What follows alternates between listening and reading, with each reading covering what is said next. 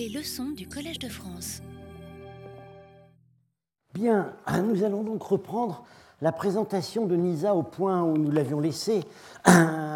J'avais euh, esquissé rapidement, disons, les raisons qui font qu'on a aujourd'hui de s'intéresser à nouveau à cette fouille, euh, son importance, euh, le, fait qu'elle marque vraiment elle est vraiment euh, l'épisode fondateur de l'archéologie urbaine de l'Asie centrale, au moins pour les périodes historiques. Euh, euh, avant d'aborder donc l'examen des monuments un à un et des problèmes d'interprétation qui se posent, qui se posent en fait pour absolument tout, ce qui rend, le, ce, qui rend ce, ce cas euh, évidemment euh, particulièrement intéressant. Euh, je vais d'abord esquisser l'historique de la fouille parce qu'elle présente un grand intérêt, puisque ça s'est échelonné sur 80 ans, puisque ça a commencé en 1930, donc c'est une, une bonne manière d'appréhender les phases successives par lesquelles est passée la recherche soviétique et post-soviétique. Euh, on peut en gros on peut distinguer assez nettement quatre phases avec, des périodes, avec entre elles des périodes d'interruption. Euh, il y a une phase préalable qui est antérieure à la Révolution. Euh, ce sont les grandes enquêtes de la Commission archéologique impériale en 1888. En fait, les bases de l'exploration systématique de l'Asie centrale par les soviétiques avaient été posées à l'époque tsariste par ce qui était, ce n'était pas évidemment des prospections au sens où nous l'entendons aujourd'hui, mais c'était, disons, des inventaires préliminaires des sites qui pourraient présenter un potentiel. Et euh, dans beaucoup de cas, ce sont ces enquêtes qui ont amené à choisir quelques décennies plus tard les sites qui allaient être l'objet des grandes expéditions soviétiques. Alors, euh, les ruines de Nisa ont bien été décrites à ce moment-là, en 1888, mais euh, bon, le site n'a pas retenu l'attention. Ils ont trouvé que c'était un petit site euh, pas très prometteur, et euh, ce n'est qu'ensuite, en fait, qu'en reprenant le texte d'Isidore de Carax, dont j'ai parlé la dernière fois, on s'est rendu compte que c'était vraisemblablement Partaonisa, l'ancienne capitale des Parthes. Alors, les la première phase de fouille euh, s'ouvre en, 1930 euh, avec l'archéologue, voilà, en haut à gauche, euh, Alexandre Marouchenko, qui fouille de 1930 à 1936. en dessous, son collaborateur Hirschhoff. Alors, sociologiquement, c'est assez intéressant. Marouchenko n'est pas issu de la génération, de l'intelligentsia coloniale locale, euh, c'est un parachuté. Euh, l'intelligentsia coloniale locale va arriver ensuite. Euh, il est formé à l'université de Moscou et c'est vraiment l'un des représentants de la génération pionnière qu'on a envoyé porter la science soviétique dans les républiques d'Asie centrale qu'on voulait mettre au niveau. Et en fait, il a rempli son contrat, il a passé sa vie au Turkménistan. Il y est mort en 1976, toujours actif dans l'archéologie, mais évincé de Nisa, on va voir par qui. Euh, en réalité, euh, alors donc en haut c'est Marushenko, en bas son collaborateur Yershov, qui lui était issu d'un autre de ces milieux qui a généré plus tard les équipes, les premières équipes, c'est ce qu'on appelle en russe les, les, les les érudits locaux il, y avait, un milieu euh, d'érudits locaux euh, en milieu russe euh, avant la Révolution, très actif, et Yershov est, issu de ce milieu-là. Alors, la contribution de Marushenko à la connaissance de Nisa a été massacrée par son successeur, Mikhail Masson, dont je vais parler dans un instant, qui après la guerre, qui voulait l'éliminer complètement du site et qui y a réussi. Euh, en fait, euh, donc, euh, a vécu encore longtemps après, et c'est le dernier fouilleur et encore actuel fouilleur du site, Victor Pilipko, qu'il a en quelque sorte réhabilité, en montrant que pour l'époque, il avait fait un travail tout de même fort méritoire.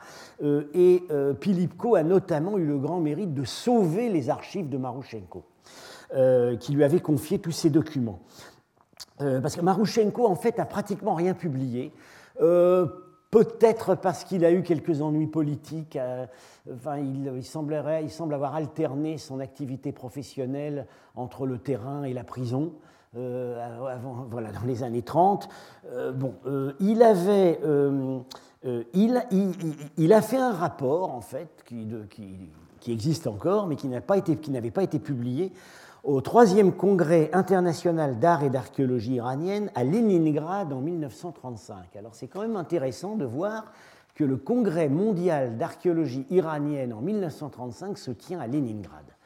C'est le moment où l'Union soviétique euh, cherche absolument à s'affirmer comme euh, un des moteurs scientifiques de l'iranologie.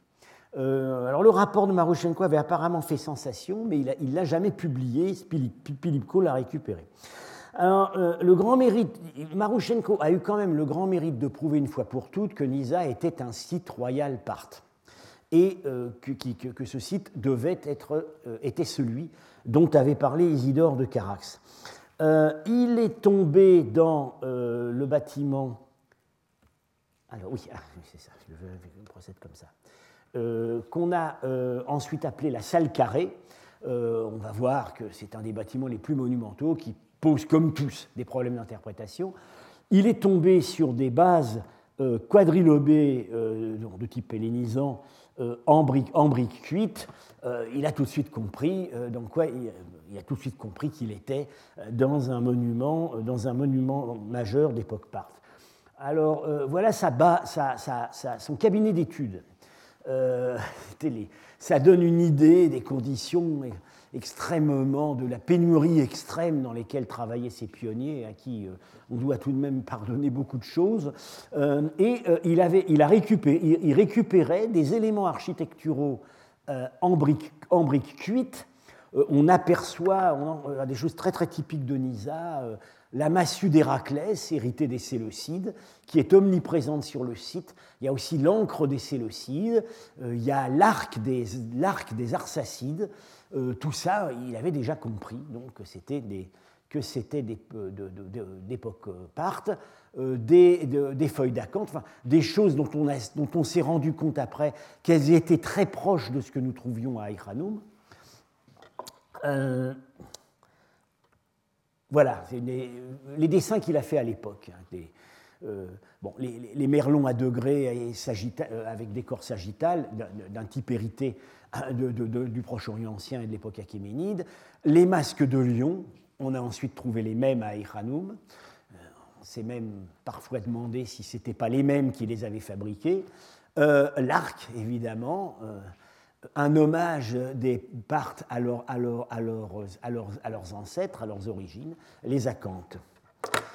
Euh, Est-ce qu'il y a encore un autre là? Ouais, voilà. Alors, bon, évidemment, il, a, il a commis des erreurs d'interprétation, mais enfin, à Nisa, on peut dire que tout le monde euh, d'une certaine façon, euh, euh, tout le monde a pris le risque de commettre des erreurs d'interprétation, y compris jusqu'à maintenant, y compris probablement moi-même ici. bon, il est parti littéralement, il a accordé une confiance religieuse aux trois lignes d'Isidore de Carax, où tout ce qu'on voyait, c'est que c'était un site qu'il y avait des tombes royales. Et donc il a interprété presque tous les grands bâtiments comme funéraires. Alors la grande salle carrée dans laquelle il est tombé, que, vous, que je viens de montrer, euh, c'était pour lui le mausolée royal du fondateur, euh, d'un des rois Parthes. Quant à une grande tour voisine, dont on a su après qu'elle était en fait une partie d'un autre bâtiment, eh bien, il en a fait une tour du silence. Voilà, pour lui, tout, fonctionnait. De... Misa était un grand ensemble funéraire royal. Bien.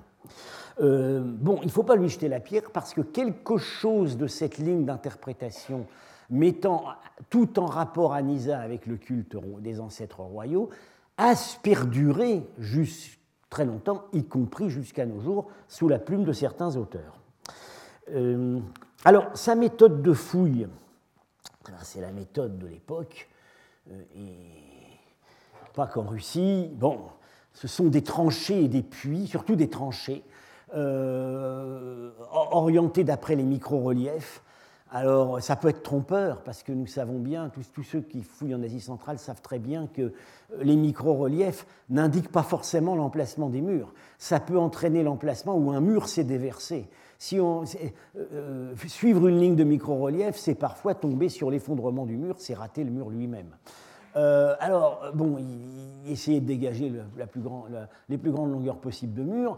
Il descendait jusqu'au fond. Euh, ce qui, évidemment, ce n'est pas les, parois stratigraphiques qui l'intéressaient, c'était ce qu'on trouvait au fond.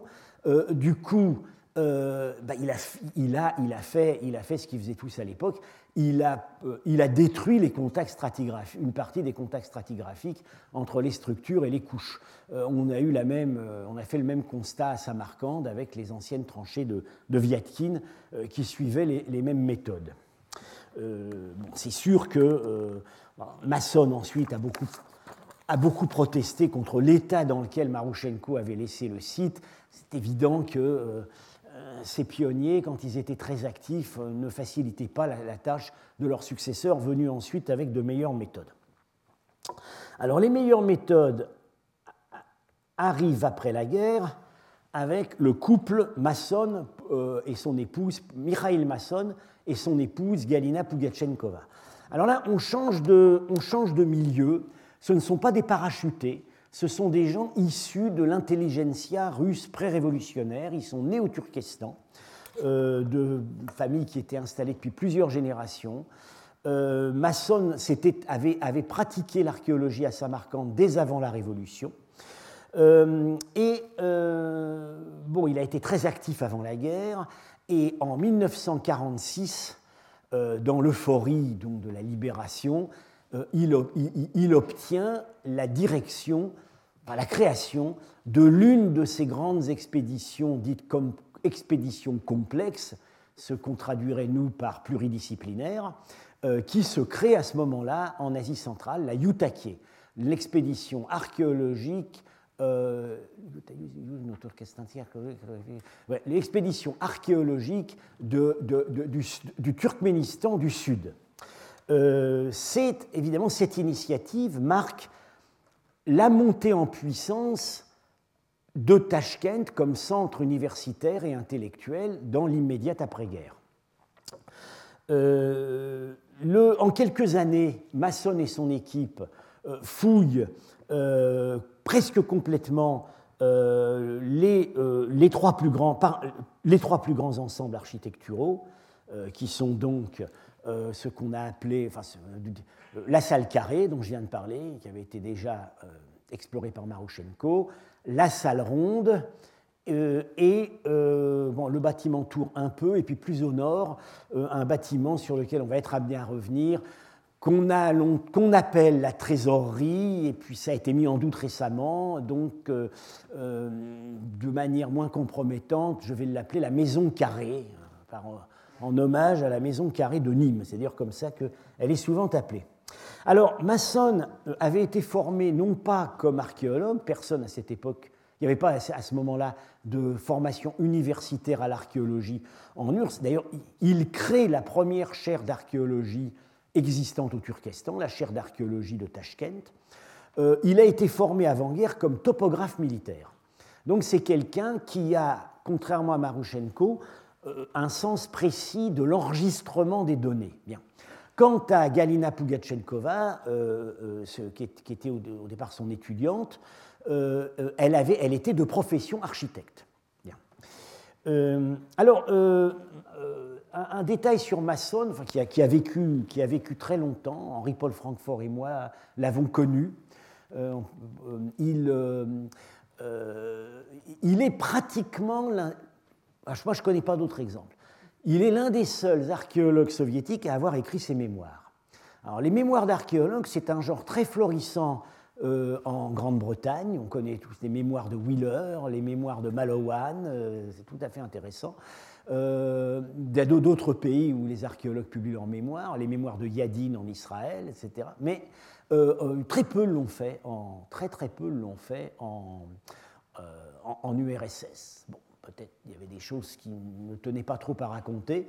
les mémoires de Masson sont passionnantes, mais ne couvrent que sa jeunesse c'est-à-dire les années d'avant-guerre, avant qu'il arrive à Nissa. Alors je signale, bien sûr c'est en russe, souvenir d'un archéologue de l'Asie moyenne, mais je signale qu'il en existe un compte-rendu extrêmement détaillé par Paul Bernard. Euh, souvent, les comptes rendus de Paul Bernard dispensent pratiquement de lire les livres sur lesquels il fait les comptes rendus. Euh, un compte rendu paru dans le Journal asiatique en 1977 et vraiment auquel je conseille de se reporter si on veut se revivre un peu l'atmosphère de cette époque.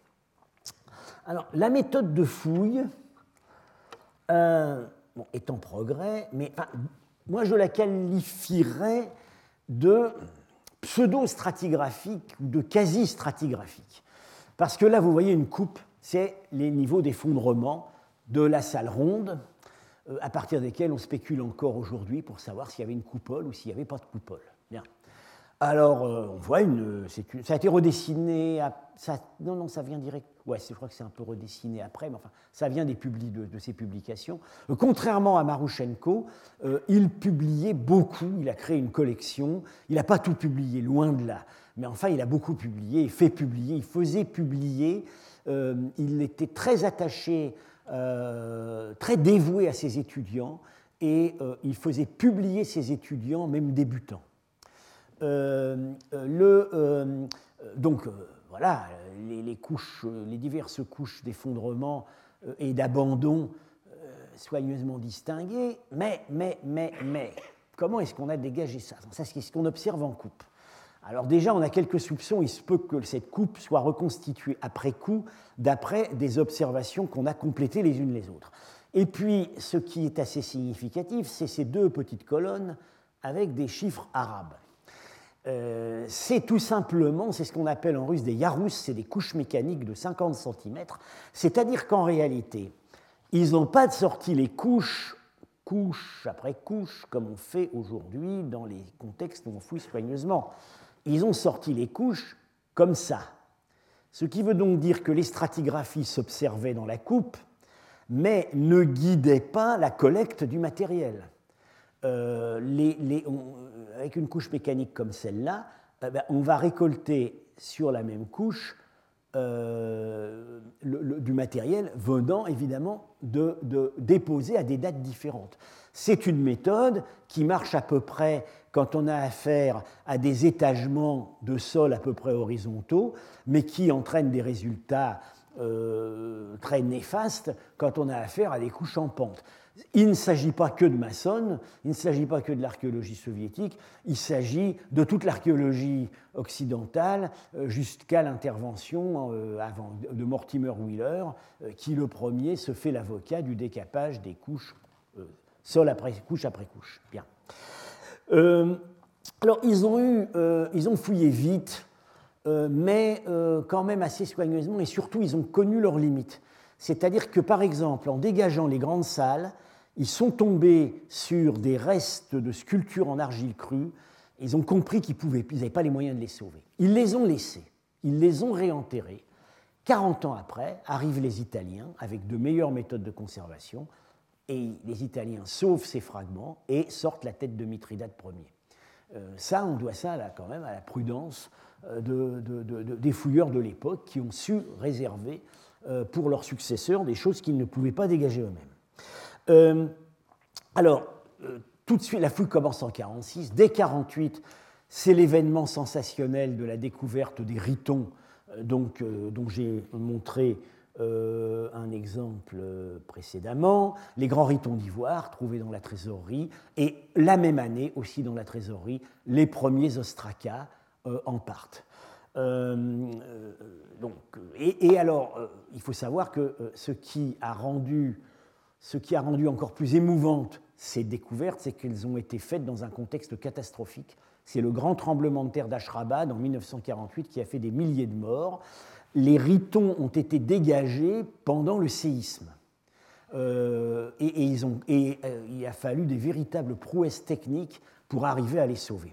Alors, euh, un autre mérite de Masson, c'est qu'il lui trouvait les contrairement à Marushenko, il trouvait les moyens pour publier.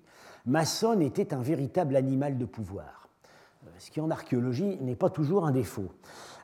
il, avait il, savait trouver, les moyens et notamment il a réussi, après la découverte des ritons, il a été plaidé à Moscou la cause de l'archéologie du Turkménistan Turkménistan dévasté par le tremblement de terre. Il fallait faire quelque chose pour la gloire culturelle du Turkménistan et il a obtenu de faire publier les 40 ritons dans un album d'un luxe inouï pour l'époque parce que tout simplement les autorités ont mis à sa disposition l'imprimerie des billets de banque.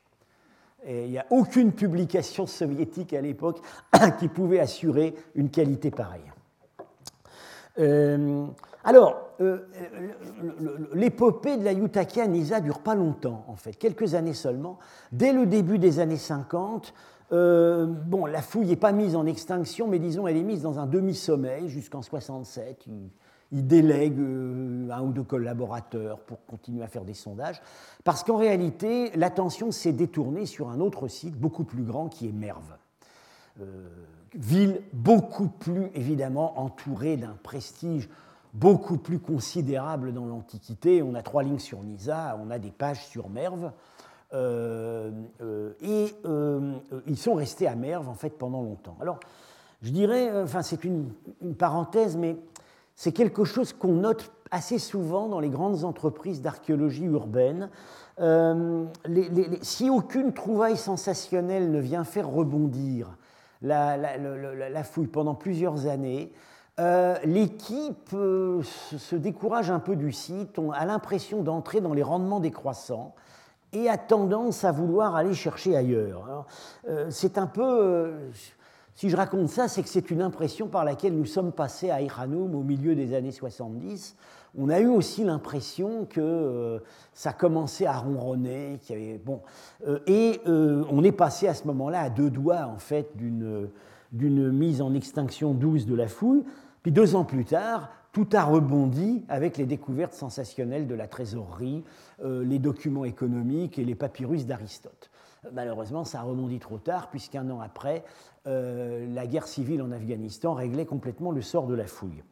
En ce qui concerne le déplacement des activités de l'équipe maçonne à Nisa, à, Merve, euh, je ne dirais pas que le choix a été très heureux. Euh, je ne trouve pas personnellement que leur bilan à Merve euh, soit si fantastique par rapport à ce qu'ils avaient acquis à Nisa en trois ans. En fait, il, y a eu un rebondissement, il y a eu de nouvelles découvertes sensationnelles, mais c'est après la, reprise de la fouille au terme d'une longue période d'abandon, à partir de 1979, euh, la fouille a été reprise. A été reprise par euh, plusieurs missions juxtaposées.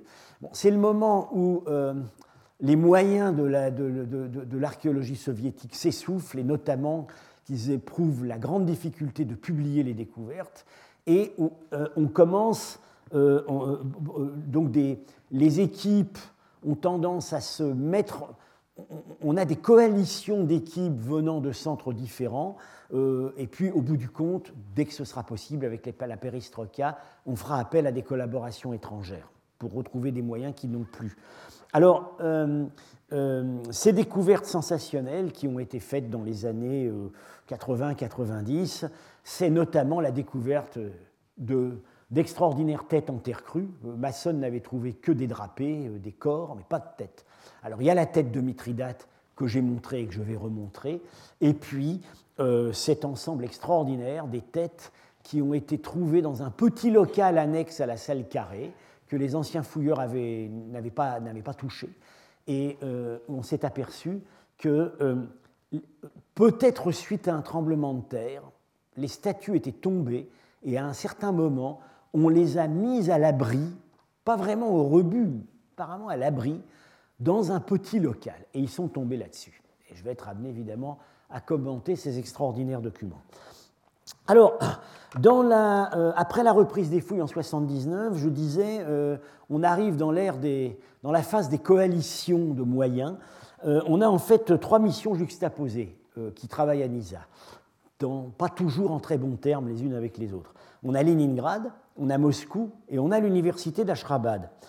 Alors, avec, on voit bien plusieurs principes sont là en concurrence.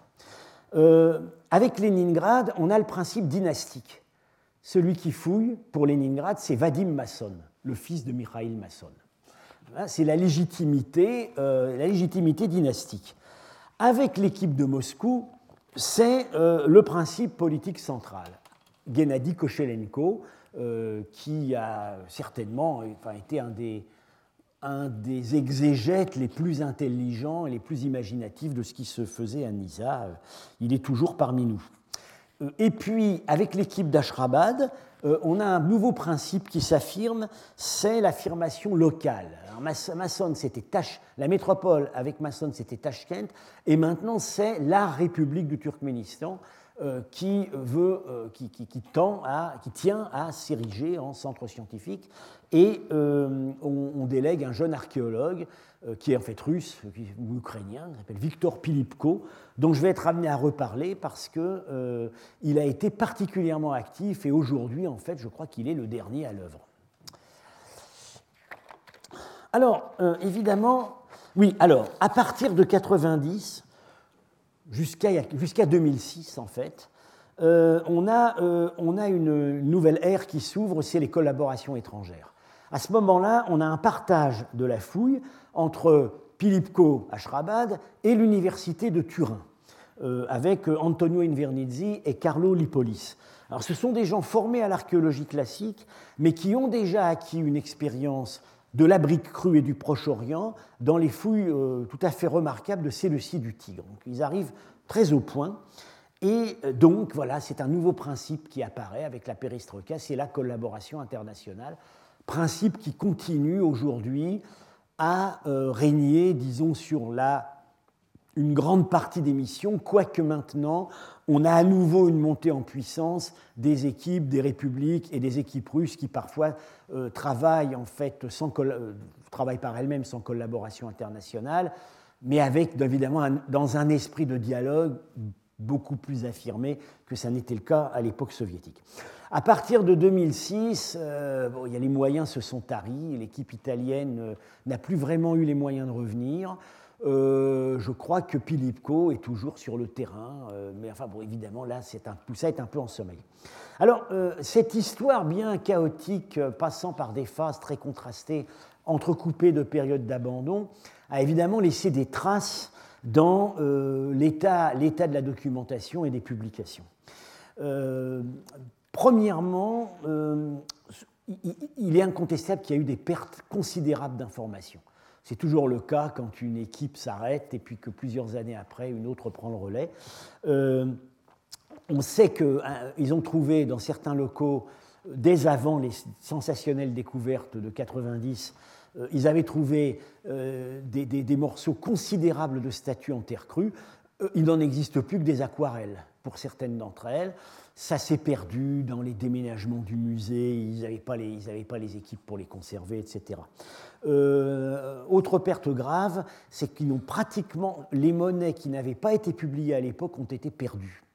Et on est extrêmement démunis aujourd'hui euh, pour euh, connaître la chronologie du site entre le 1er siècle après Jésus-Christ, date des dernières grandes reconstructions, et l'époque islamique. En fait, c'est tout simplement parce qu'on a, on a perdu les monnaies. Voilà. Euh, et puis, euh, ce qui a beaucoup brouillé l'image de Nissa, c'est que pendant longtemps, il n'y a pas eu de publication d'ensemble, euh, ni même d'articles de synthèse. Le premier qui ait vraiment fait un effort de réflexion globale sur le site et ses fonctions, c'est Gennady Kochelenko, dont je viens de parler, qui en 1977 a fait paraître en russe un petit livre extrêmement intelligent et stimulant, jamais traduit malheureusement, Rodina Parfian, mais qui heureusement a fait l'objet d'un long et très détaillé, d'un compte-rendu à la fois long et critique, mais critique dans le bon sens du terme, de Paul Bernard, paru à l'époque dans Studia Iranica. Alors finalement, en 2001, cette lacune se comble grâce à Victor Pilipko, euh, qui publie un gros livre en russe, la vieille Nisa, principaux résultats de l'étude archéologique à la période soviétique. Alors là, vraiment, il faut lui rendre hommage, parce que il a, sauvé, il a été à travers toutes les archives, les journaux de foot, toute la documentation disponible, il a abattu un travail énorme et on peut dire qu'il a sauvé absolument tout ce qui était encore sauvable à cette époque-là, en documentation. Euh, la mission italienne, à partir de, 1904, à partir de 2008, publie une série d'albums très grands, très lourds, très luxueux qui s'appelle Nisa Partica. Il y a quatre volumes parus. Euh, le complexe monumental central, où ils ont eux-mêmes fouillé, les objets de métal, la sculpture de marbre et les ritos qui viennent de sortir. Ces albums euh, sont totalement hors de prix. Euh, je, ne, sais pas, je, ne sais pas, quelle bibliothèque à Paris les possède aujourd'hui. bon, je crois que ça va finir par être acquis par le Collège de France. Alors, en 99, la mission italienne a aussi lancé une, revue, euh, très courageusement. Ben, c'est ce que Paul Bernard avait pensé un moment le faire pour Aïr Hanoum, finalement ne l'a jamais fait. Euh, mais euh, bon, ils ont lancé cette revue Partica. Alors, c'est pareil, le problème, c'est que le problème, c'est que toutes les, tous les endroits que je connais qui avaient des numéros de cette revue ont fini par se désabonner parce que c'est totalement c'est pas en ligne et c'est totalement euh, inaccessible, hors de prix. Mais bon, euh, on arrive en fait à récupérer des volumes à gauche, à droite, etc. Euh, et dans cette revue, ils ont publié leurs résultats, mais ils ont aussi publié des articles reliés au sujet, enfin tout ce qui avait trait à la culture part, et aussi les articles des autres, de toutes les missions en fait qui étaient à l'œuvre sur le site, notamment, notamment des articles de Pilipko qui se déclarent en désaccord avec la totalité des conclusions de l'équipe italienne. Alors c'est tout de même un, beau, euh, un beau témoignage de l'ouverture intellectuelle de nos collègues de Turin qui acceptent la polémique euh, au, sein de leur revue. Euh, alors, euh, un texte occupe une place complètement à part, mais il est important, il est inédit. C'est un texte rédigé par Mary Boyce, l'historienne du zoroastrisme, pour le volume 4 de son Histoire du zoroastrisme, auquel j'ai aussi collaboré, et qui devrait paraître de manière posthume, mais on ne peut vraiment pas dire quand. Euh, elle, a fait, elle, a fait, euh, elle a fait un texte sur, euh, disons, la documentation de Nisa, à la fois monumentale, artistique et textuelle, du point de vue d'une historienne exigeante du zoroastrisme. Quand je dis exigeante, c'est qu'elle est exigeante vis-à-vis des, vis-à-vis des anciennes populations dont elle traite. elle voilà, euh, elle considère que euh, à partir du moment où euh, une dynastie, un peuple, un, un, souverain est officiellement zoroastrien, il faut faire rentrer la documentation qui lui est rattachée dans les cadres du zoroastrisme. Alors, parfois, la tentative a donné des résultats, cette, démarche a donné des résultats très féconds. Dans le cas de Nisa, euh, bah, vous verrez, euh, je, suis en fait en désaccord avec certaines de ses conclusions. Euh, bon, disons qu'elle a éliminé, elle a voulu, elle a éliminé du dossier des choses qui ne lui convenaient pas. on a alors maintenant, il y a un premier article. Je, distribuerai ultérieurement des bibliographies au choisi. il y a un article en anglais de Pilipko paru en 2008 euh, sur l'ensemble central de la, de, forteresse de Mirdadkirt, c'est-à-dire euh, Vieille Nissa, qui est la première vraie tentative d'approche synthétique où toutes les données euh, sont reliées. C'est très très dense, pas facile à lire, mais extrêmement pertinent et critique. Bien. Pilipko, en fait, bon, lui, il se, lance, il n'a pas peur de, a pas peur de proposer des, de proposer des conclusions. Euh, lui, il considère que Nissa a été au tout début euh, un site royal, euh, enfin disons voilà une cité palatiale, mais que très rapidement, lors, lors, de la première reconstruction majeure du site, au troisième, peut-être même dès le troisième siècle avant Jésus-Christ, en tout cas au deuxième, le site entier devient ce qu'il appelle une cité mémorielle et sacrale, c'est-à-dire que euh, les fonctions sont uniquement la commémoration des souverains, euh, des anciens souverains de la dynastie. Alors, en fait, j'ai une position un peu ambiguë vis-à-vis de l'argumentation de Pilipko. En gros, je serais d'accord avec lui, mais je serais d'accord avec lui en, déplaçant le curseur dans le temps. C'est-à-dire que je pense que Nissa est effectivement devenu ça à partir du moment où les bâtiments ont été abandonnés, c'est-à-dire à partir du 1er siècle de notre ère, mais qu'à euh, l'époque antérieure, je ne, peux pas considérer que la totalité de la fonction du site était sacrale et mémorielle. On va revenir là-dessus à l'occasion des euh, des monuments individuels.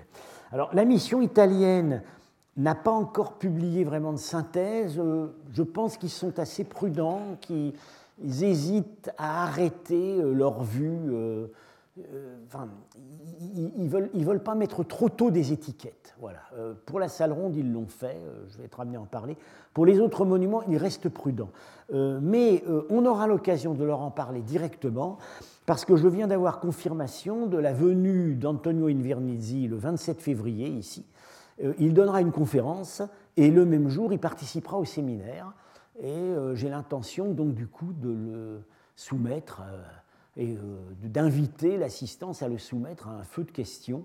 il est le plus à même de, à répondre sur, de répondre sur les conclusions de la mission italienne. Alors, je l'avais dit la semaine dernière, euh, bon, Nisa est, une espèce de cas d'école pour les raisonnements en archéologie urbaine de l'Asie centrale. Euh, toutes les questions sur les critères d'interprétation des vestiges monumentaux qui se sont posées à Aïranoum et sur tous les sites antiques de l'Asie centrale l'ont d'abord été à Nisa et, le, sont, le sont toujours à Nissa. Euh, ces questions, j'en distingue, plusieurs. Bah, la question massive qui, se pose à propos de, tous les bâtiments, euh, qu'est-ce qui permet de dire qu'un édifice iranien antique est un temple? Qu'est-ce qui permet de dire que c'est un palais? À l'heure où je vous parle, il euh, n'y a pas de, de prêt à porter. On n'a pas, de, euh, pas de grille rigide, on y va un peu au feeling, à vrai dire, tout ce temps que nous sommes. Euh, en ce qui concerne le cas particulier de Nissa, il y a un problème majeur qui est le rapport entre les morts et les vivants dans la ville. Puisque le seul texte que nous avons ne nous dit qu'une chose, c'est que c'est un site, un site funéraire royal. Euh, donc, à partir de là, absolument pour tout, tout le spectre interprétatif a été parcouru. Hein. Euh, on a dit, on euh, et parfois les mêmes archéologues ont changé d'avis en cours de route, c'est un site pour les audiences royales. Puis on a dit, c'est un site pour le culte des ancêtres royaux, et voilà et puis euh, en, supposant même qu'il y avait effectivement, certains monuments avaient été effectivement des mausolées. Euh, pour chaque bâtiment individuel, euh,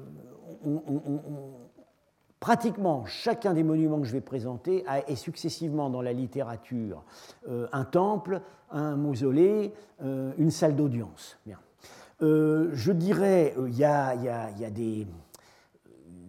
il y a eu des tendances plus, euh, affirmées à l'interprétation religieuse chez certains. Euh, y a le représentant le plus euh, explicite de la tendance laïque, c'est Paul Bernard, qui, lui, enfin, disons, son point de départ, c'est que pour les monuments antiques, euh, la charge de la preuve d'une fonction religieuse incombe en fait à ceux qui pensent que c'est religieux. Et que tant qu'on n'a pas trouvé de critères nets pour dire que c'est religieux, euh, il faut envisager autre chose. Euh, j'ai tendance, enfin disons, je, ne peux pas cacher qu'après, au stade actuel de mes lectures et relectures sur Nisa, euh, c'est avec les interprétations de Paul Bernard que j'ai tendance à me sentir le mieux en phase. Bien. Euh, alors, ça a joué aussi sur. je vais tout de suite d'ailleurs aller à un tableau. Ah oui, euh, escape, oui. Euh, je vais tout de suite aller à un tableau que je distribuerai ultérieurement et où j'ai euh, récapitulé, voilà, j'appelle ça le menu interprétatif à la carte pour chaque type d'évidence archéologique à partir de la tendance plutôt religieuse de l'interprétation ou plutôt, euh, ou plutôt laïque, euh, qu'est-ce qu'on a pu proposer? Alors, les bâtiments, dans la version laïque, Paul Bernard, euh, ce sont des salles du trône. Il y a un bâtiment dont il, un seul, dont il admet que c'est sans doute un temple. Tout le reste, ce sont des salles d'audience. Bien. Dans la version religieuse, dans laquelle je mets tous les fouilleurs russes, et aussi quand même les fouilleurs italiens, même si ce n'est pas, pas aussi explicite chez eux. Alors, il y a une variante assez précise. Ils identifient, le mausolée de Mithridate euh, dans un des bâtiments, la salle ronde, et ils identifient un autre bâtiment comme un temple. Bien. Il y a une variante plus vague, c'est Pilipko, un héroon royal. Héroon, ça évite de dire mausolée, c'est-à-dire qu'on n'est pas obligé de chercher un corps. Euh, un héroïne royal et plusieurs bâtiments. Alors là, le vocabulaire joue avec une grande prudence, sacré, mémoriel, on évite le mot, c'est ce qu'on écrit quand on ne veut pas écrire temple. Voilà. Bon. Mais qu'on voilà. suppose qu'il y a quand même une piété, une. Et puis, ce que j'appelle, euh, bon, c'est un peu méchant vis-à-vis de quelqu'un euh, avec qui j'ai beaucoup travaillé et qui m'a beaucoup appris. Mais bon, un peu, je durcis un peu le trait. La version zoroastrienne intégriste de Mary Boyce, euh, ce sont, euh, bah, comme elle n'y reconnaît pas ce qui devrait être un temple iranien, mais que quand même ce sont des zoroastriens, bon, alors elle y voit, mais elle a des arguments. Des salles du trône, certes, comme Paul Bernard, mais protégées par les statues des, des, des âmes des ancêtres à qui elle donne, on va voir ça, un, statut précis dans le cadre de la pensée zoroastrienne. C'est ce qu'on appelle les fravachis, ce sont les âmes des ancêtres, et il est dit explicitement dans l'Avesta que ces âmes des ancêtres doivent faire l'objet de pratiques cultuelles par leurs descendants et les protègent de leurs vivants. Donc, à partir du moment où on a des salles du trône et puis en l'air des personnages qui ont l'air d'être des rois, eh ben, ce sont les fravachis des rois d'autrefois qui protègent les activités euh, des rois d'aujourd'hui. Euh, bon, c'est pas impossible qu'elle ait raison. Euh, et puis, elle, reconnaît un temple du feu. Alors, les statues, bon, je viens d'en parler. Donc, la version laïque, ce sont des galeries de rois. Hein. C'est pas plus religieux que c'est pas plus religieux que euh, euh, les statues de la façade de l'hôtel de ville de Paris. Dans la version religieuse envisagée un moment par Pugachenkova, ce sont les douze yeux de l'Olympe. À un moment, il y a pensé. Pour Invernizzi, ce sont des ancêtres divinisés. Et puis dans la version Mary Boyce, ce sont les âmes protectrices des ancêtres royaux. Et puis alors, ça s'arrête pas là. Il y a les peintures. Alors, on va voir après, à propos d'un exemple précis, il y a une peinture avec une scène de combat. Alors, Version laïque, c'est la commémoration d'un épisode héroïque entre Parthes et nomades. Version Mary Boyce, c'est un épisode de l'Avesta. Alors, euh, ce n'est pas seulement l'évidence archéologique qui est euh, parcourue par cette stratification d'explications, c'est aussi l'évidence épigraphique. Je l'ai dit précédemment, les ostracas de Nisa ont presque tous un rapport avec la fourniture de vin et l'entretien des, celliers.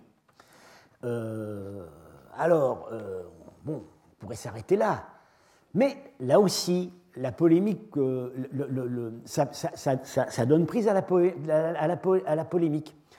Ces vignobles portent des noms, et les vignobles d'où proviennent, d'où provient donc le vin des celliers royaux, portent des noms, et dans ces, noms, assez souvent, dans une majorité de cas, correspondent à des noms comportés des souverains parthes.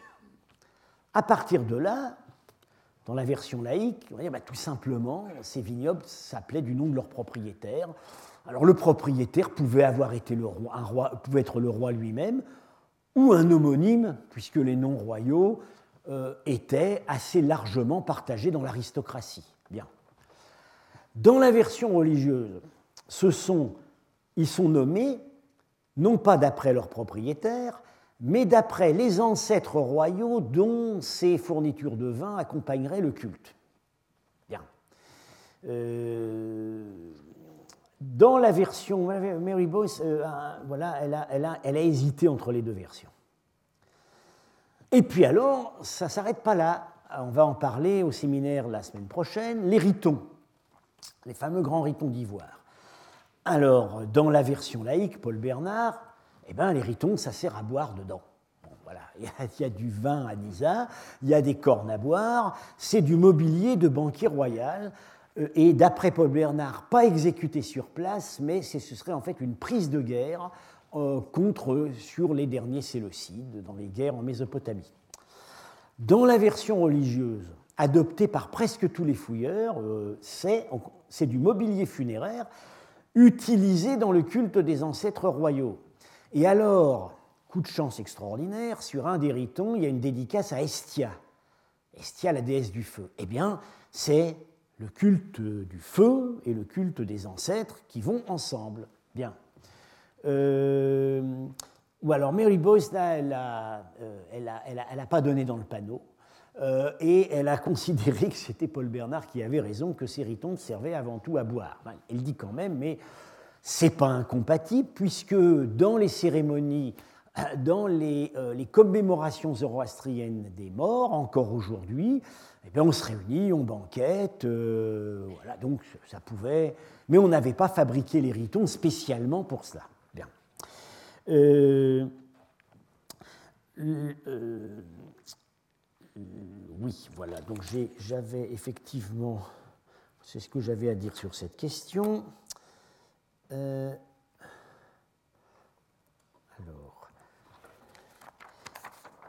On peut maintenant. Alors, oui, ce ne sont pas les seules problématiques qui se sont euh, développées, qui ont été mobilisées autour des données de NISA. Donc on avait vu distinction entre temple et palais, rapport entre les morts et les vivants. Euh, une autre question qui s'est posée, et je viens d'en parler en fait, qui continue à se poser, c'est euh, le statut des œuvres d'art dans un site royal. Est-ce que c'est l'expression d'une commande et d'une capacité artistique locale, ou est-ce que c'est l'expression d'un pouvoir capable d'organiser des transferts? C'est fondamental. Dans un cas, il y a une école artistique à la cour, dans l'autre cas, euh, euh, les œuvres ont pu venir de très loin, comme prise de guerre ou cadeau diplomatique, euh, les artistes ont pu venir de très loin aussi. Alors là-dessus. On est en plein débat. la question a été réglée uniquement pour une catégorie, bah, pour deux catégories d'œuvres. Bien entendu, l'architecture exécutée sur place et la sculpture en terre crue, les statues monumentales en terre crue, parce que la terre crue, ça ne se déplace pas. Euh, c'est fragile, ça se modèle sur place. Et euh, l'équipe italienne a prouvé définitivement que les grandes statues de terre crue avaient été modelées sur place, euh, mais par des artistes qui, qui auraient parfaitement pu être employés dans n'importe quelle cité grecque. C'est-à-dire que la qualité du modelé, notamment, alors il y a des analyses extrêmement raffinées chez Invernizzi sur les drapés, les, coupes de drapés en 8, en S, en virgule, en spirale, etc. Euh, c'est la même gamme de raffinement qu'on a dans les plus belles œuvres de la sculpture grecque. Donc là, on a l'évidence que le savoir-faire est d'origine grecque, mais l'exécution et la main-d'œuvre sont locaux. Mais pour d'autres œuvres, pour d'autres œuvres, c'est très problématique. Les ritons, euh, actuellement, actuellement, il y a les deux positions intermédiaires, les deux positions extrêmes sont des argumentées euh, d'une manière, euh, je dirais, avec, dans, les deux côtés de deux bons arguments. La position de Paul Bernard, ce sont des prises de guerre, ça vient de Mésopotamie. Hein. et la position de l'équipe italienne dans le dernier volume, euh, euh, tout est d'exécution locale. Et il y a même des. et, les thèmes ne sont pas en fait complètement grecs. Il y a les, les, statues, les statues de marbre. Là, on est tout le monde a toujours été plus ou moins d'accord qu'elles avaient été importées. Euh, on s'est posé la question des artistes itinérants euh, quand on a fouillé à. Euh, quand on, dans certains cas, il y a des, des, ressemblances assez frappantes entre certains types de décors, les acanthes, les masques de lion notamment, et ce qu'on a trouvé à Nissa. Or, la dernière grande phase de construction d'Aïranoum et de décoration, c'est sous le roi Eucratide qui est rigoureusement contemporain de Mithridate Ier. Comme me disait encore récemment Paul Bernard, mais je pense qu'on va être aussi amené à le faire parler au séminaire à propos d'Aïchanoum, euh, si les mêmes artistes avaient travaillé à Nisa et à Ichanoum, ça expliquerait bien des choses. On peut très bien imaginer, même à la limite si les pouvoirs, en jeu euh, n'étaient pas, pas en paix les uns avec les autres, les artistes pouvaient très bien migrer d'une cour à l'autre, ils allaient euh, se vendre au plus offrant. Alors un dernier paramètre mobilisé, parce qu'il y en a vraiment eu beaucoup, euh, c'est, euh, et c'est des choses dont on parle actuellement beaucoup dans l'archéologie de l'Asie centrale, c'est le rôle des tremblements de terre. Euh, il se trouve que les tremblements de terre ont été très à la mode dans l'archéologie du Proche-Orient, à l'époque de Schaeffer, etc. Et ils le redeviennent en Asie centrale, qui est une zone très sismique. Alors, en ce qui concerne Nisa, il est assez net qu'il y a eu des tremblements de terre. On soupçonne qu'il y en a un, peut-être au 1er siècle avant Jésus-Christ, qui explique la dernière grande phase de reconstruction. Et puis la catastrophe finale, où euh, les, grandes statues de terre crue sont tombées, les toits, tout s'est écroulé. Alors là, euh, on a des problèmes pour dater. On a même dit, on dit, ça pourrait même être le tremblement de terre de 454 après Jésus-Christ. Ça pourrait être aussi tard que ça. Euh, le, l'argument des tremblements de terre est parfois, dangereux. Je termine par une petite anecdote. À un moment, euh, quand nous fouillons à Iranum, nous avons reçu une équipe de sismologues qui a travaillé sur, euh, les, euh, les, traces de tremblements de terre anciens à Iranum. Il se trouve que quand on a fouillé le temple, les tuiles de bordure du toit avaient été projetées assez loin des murs. Et on a eu un travail d'une équipe de sismologues très sérieux qui ont calculé l'intensité du tremblement d'Aïranoum sur l'échelle de Richter d'après la distance de projection des tuiles par rapport au mur, jusqu'au moment où la fouille a apporté la preuve que les poutres avaient été incendiées et que c'est tout simplement la rupture des poutres au point central qui a créé un effet toboggan qui a fait que les tuiles sont allées, euh, sont allées des deux côtés. Il n'est plus rien resté du tremblement de terre d'Aïranoum suite à cette observation. En ce qui concerne Nissa, on a davantage de raisons d'invoquer cette variable. Bon, je vais m'arrêter là, puisque la dernière fois, euh, Henri Paul euh, avait un peu manqué de temps de parole. Et je vais, on ne va pas faire donc de. Bon, est-ce qu'on fait une petite. Oh, on peut faire une petite interruption de quelques minutes, et puis ensuite, on, on, revient ici. Voilà, donc la prochaine fois, je continuerai sur Nisa. Euh, à la fois au cours et au séminaire où j'aborderai un dossier dans le dossier, qui est le dossier de la supposée trésorerie, parce que là, on a tout un ensemble de données euh, très pointues qui méritent d'être analysées assez en détail. Euh, dans les cours suivants, je pense qu'il y aura peut-être encore une ou deux séances sur Nissa avant que je ne passe à Iranoum. Et au séminaire, on va aborder un point particulier du dossier Nissa, qui est le dossier épigraphique, les ostracas, et là, euh, la discussion sera animée euh, par euh, Samra Azarnouch et Michael Schenkar qui présenteront l'état du dossier et puis on, on discutera. Voilà, j'ai donc terminé pour aujourd'hui. Je vous remercie. Retrouvez tous les contenus du Collège de France sur www.colège-2-france.fr.